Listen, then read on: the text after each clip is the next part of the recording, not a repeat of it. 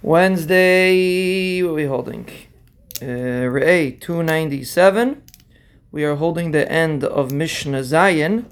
A person that is um, uh, the other way. Bishmal Bar Yosi said that a person that's chaysich atzmai min adin, that's what we left off, discussing this a week ago, and is pulls himself away from shlech zachen that we discussed last week. Um,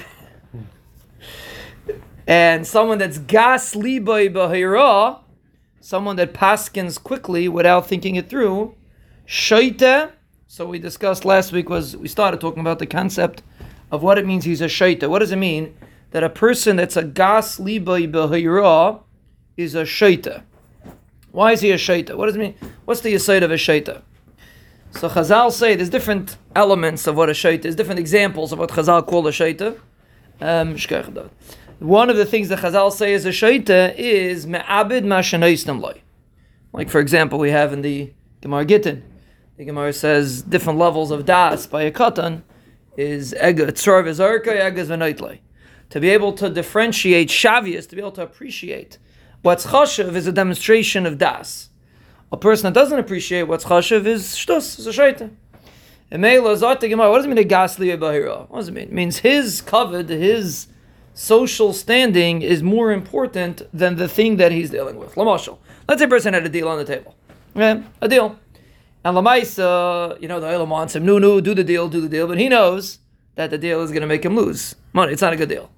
So you have to be a fool to jump into the deal just to impress the six people that are sitting around the table, or the 600 people, or the 6,000 people that are there. Uh, it's silly, and it's not worth it to, to blow X amount of money for, you know, six to, to get a little covet that last you five minutes.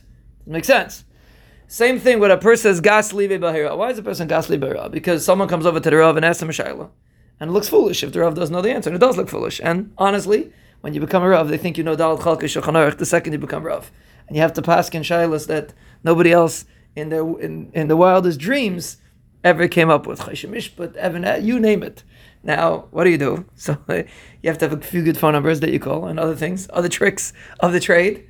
But the bottom line is that a person is gasli be'bahira means that he's shterzuch to ruin his perceived chashiv stature, and therefore he's willing to sell his ilam haba, so to speak, for a little covet, a little social standing. Das Eilacha Shaita Gadol Mizah. Zakt the Mishnah is a Shaita. Pashta Shaita. He had an opportunity at a Davar Chashiv. He doesn't appreciate the erech of what it means, uh, uh, a din, a halacha, a psak, whatever, whatever you're dealing with. Megala Panim B'Tayr, Shaloi halacha. When a person does something, Shaloi Hagin, he's Pashta Shaita. He doesn't simply appreciate, he doesn't give the same credence to a wrong psak, Rachman as he should give to a bad deal, so to speak. And therefore, the first concept that he is, forget about being a Rasha, forget about being, forget about the Aver Shabbai. Pasha. Pasha doesn't have the proper erech for something that deserves a certain amount of covet.